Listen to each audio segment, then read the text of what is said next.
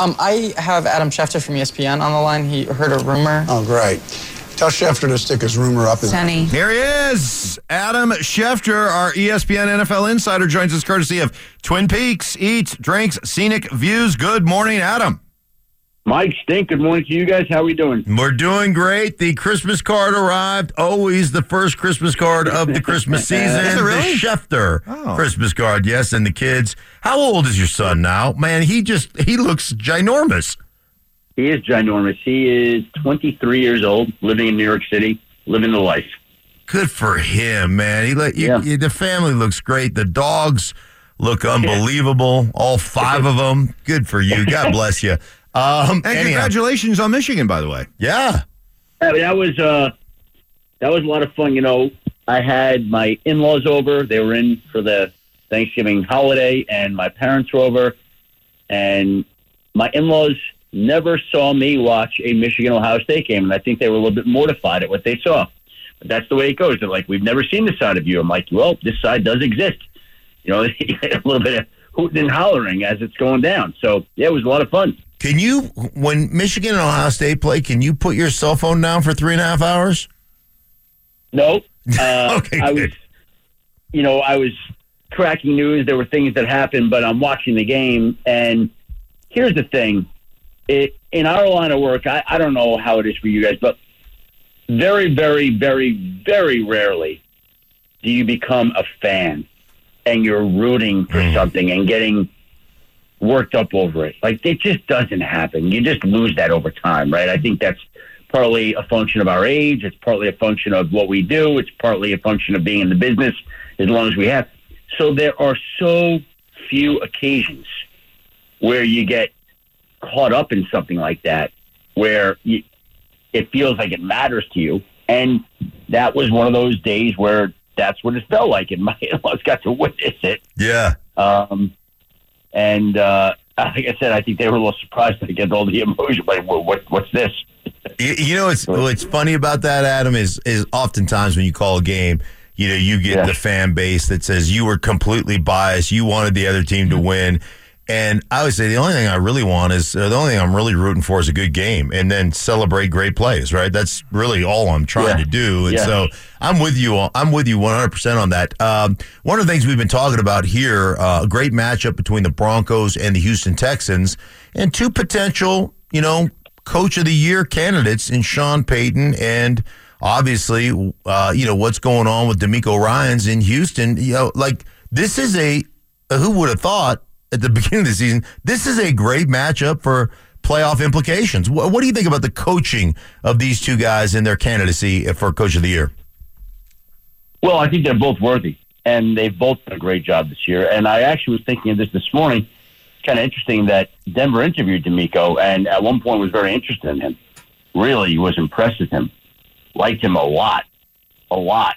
He was very impressive. But DeMeco wanted to go to Houston. He, you know, played there. I think his wife is from there, um, and uh, wound up going there. And it's been a great move for them. He's turned around the culture, turned around the vibe, turned around everything there. They, they, they've become, I think, one of the most young, exciting, and interesting teams in the league.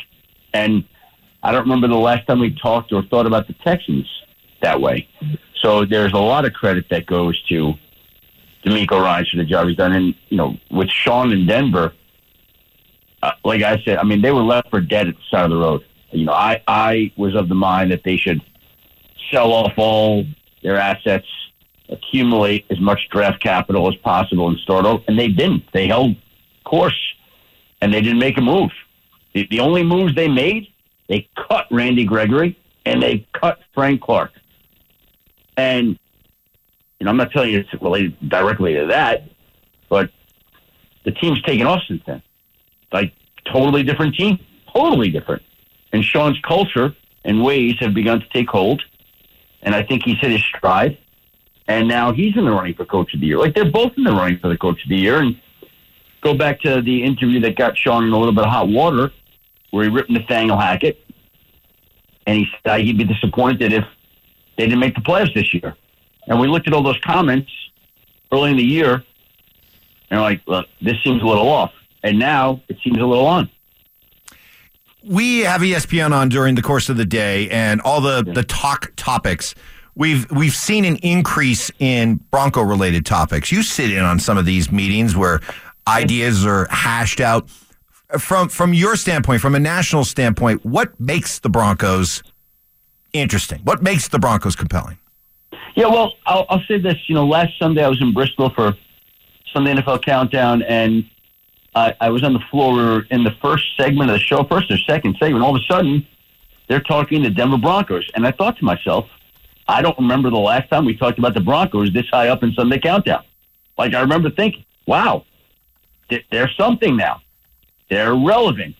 They're interesting, and I think what makes them interesting is they were such a disaster last year.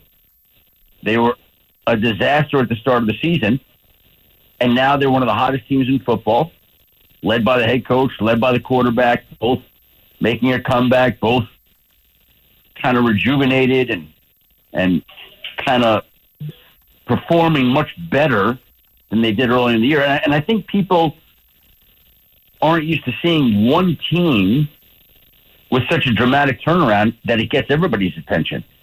And I think that's what Denver's done here. Yeah. It really it really has been just a dramatic turnaround and obviously, you know, what they've been able to do um not only offensively but defensively. And and like the overall you know, the overall narrative of Russ and you know in in the circles that you travel in. I mean, he went from guys, you know, out of shape, the guy's lost all his athletic ability, the guy, you know, is is you know, is washed, blah, blah, blah, everything you could hear, hear last year, too. There's actually, he's getting some praise and he's been exceptional. Um, it hasn't been big numbers, but he's been exceptional at orchestrating Sean's offense. And, you know, I think, I don't know about you, but for me, um, completely kind of flipped the narrative, which is incredible considering, you know, this is what, Yeah. year 12 or 13. It's, it's amazing what he's been able to do. Yeah, and, and that that's again another reason that it's so fascinating. And I'm going to tell you this. You know, I, I just go back to the off season when Denver was going through its coaching search. I'm just telling you how much Russell wanted Sean as the head coach. Like that was the guy he wanted in Denver, and I think he was anxious about whether they were going to get or lose him. And I think he was incredibly happy when they got him. Like he was really paying very close attention to that whole search and really hoping it was going to be. I can't emphasize that enough to you. I'm just telling you. Visit with Adam Schefter. Let's get to some uh, NFL related topics. Cam Newton came out and said it's his belief that Dave Tepper wants Bill Belichick. We've heard Belichick linked to Carolina, Washington, the Chargers. If you had to handicap, where is Bill Belichick next uh, next season?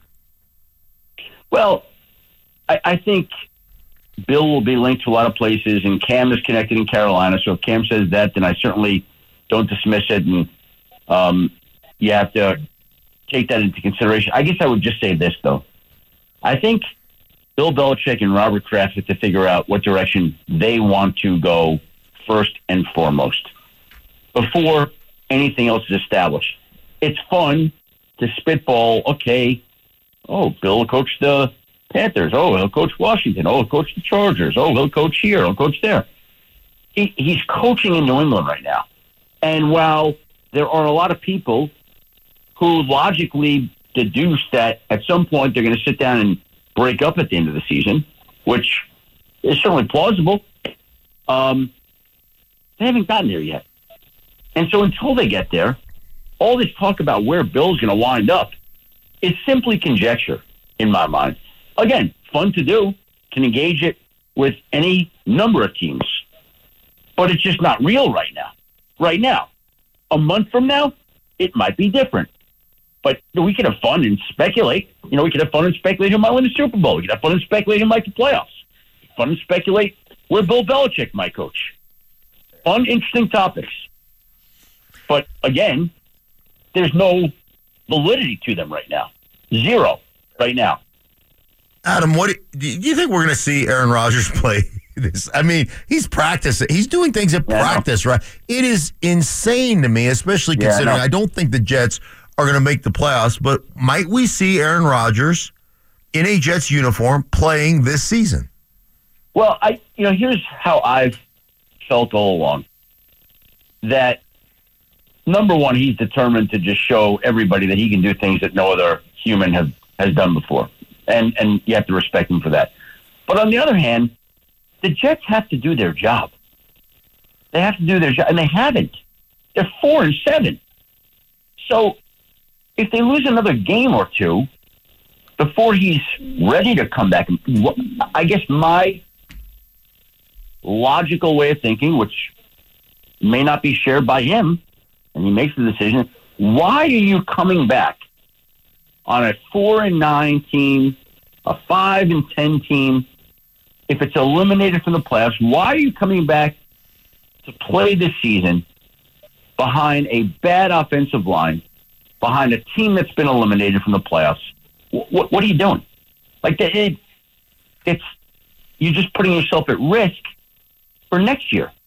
Now, let me say this: if the Jets win Sunday, they beat Atlanta. They find a way to do that. They steal another victory. They're not eliminated, and he feels physically ready to come. I'm all for it. Love to see it. Great story. Improbable, medical miracle, all that. Great. But the Jets have to do their part. If they don't, I don't know what he's doing it for.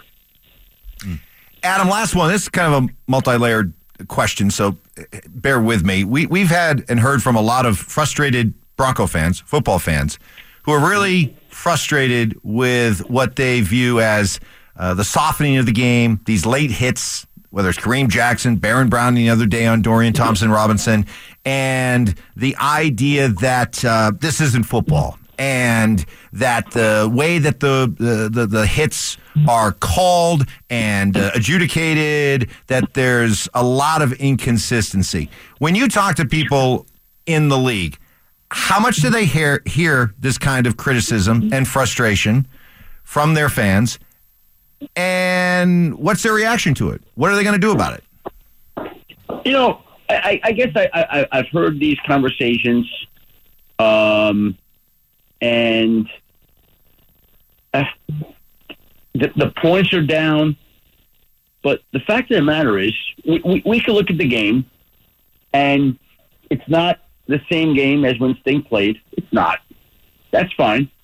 But in the interim, uh, this is my contention, the TV ratings are higher than they've ever been. There's more people playing fantasy football that care about it than ever before. They're growing it internationally.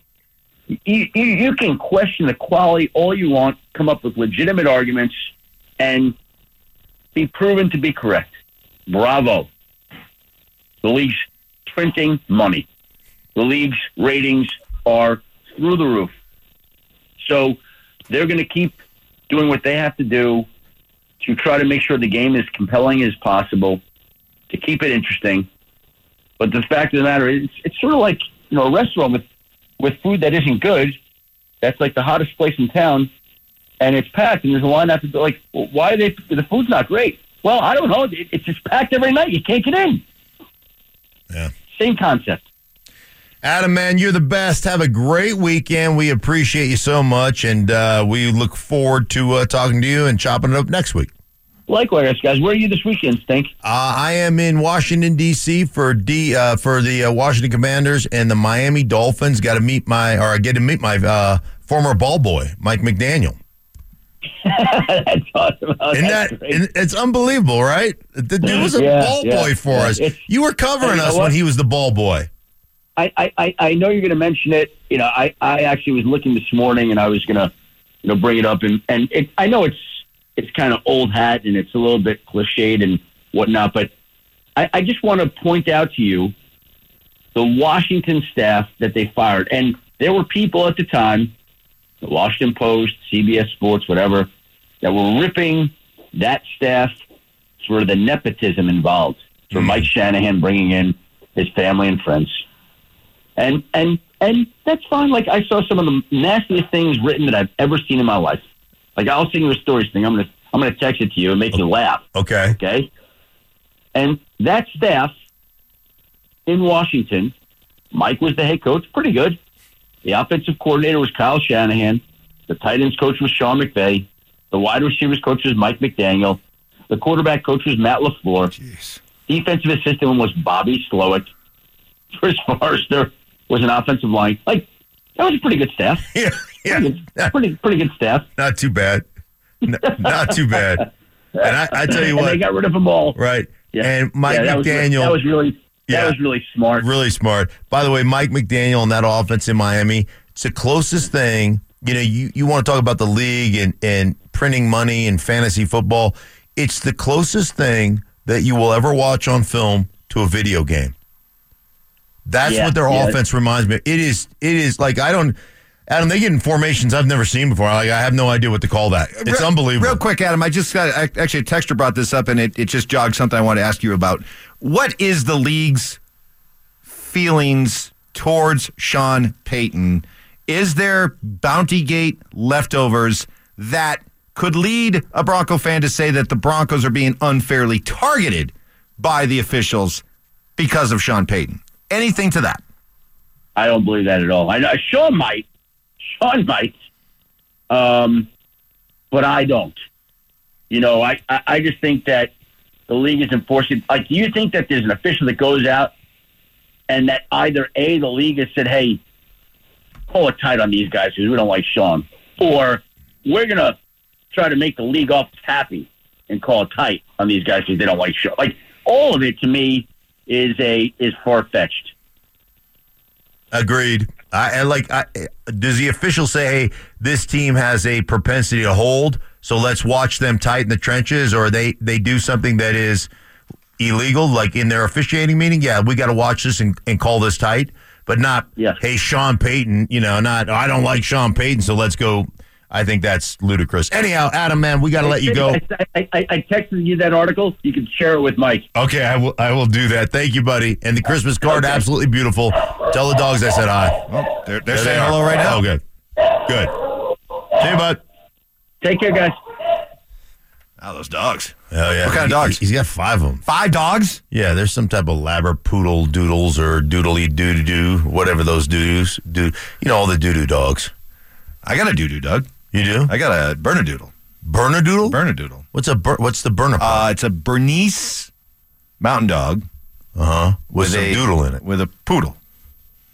dude. Why do why does I know. Huh? Why does everybody like are the poodles like the like the Shangri La of of Everyone- dog breeds? Everyone's looking to hook up with a poodle. Is that what you're right. saying? Uh, that Maybe. I mean, what is the equivalent? Maybe we better not have this conversation. Yeah, Bernedoodles, golden doodles, Golden doodles, all kinds of doodles out there. flippity doodle. And he's got a lot of doodles. Uh, that is Adam Schefter, uh, presented by Twin Peaks Eats, Drinks, Scenic Views.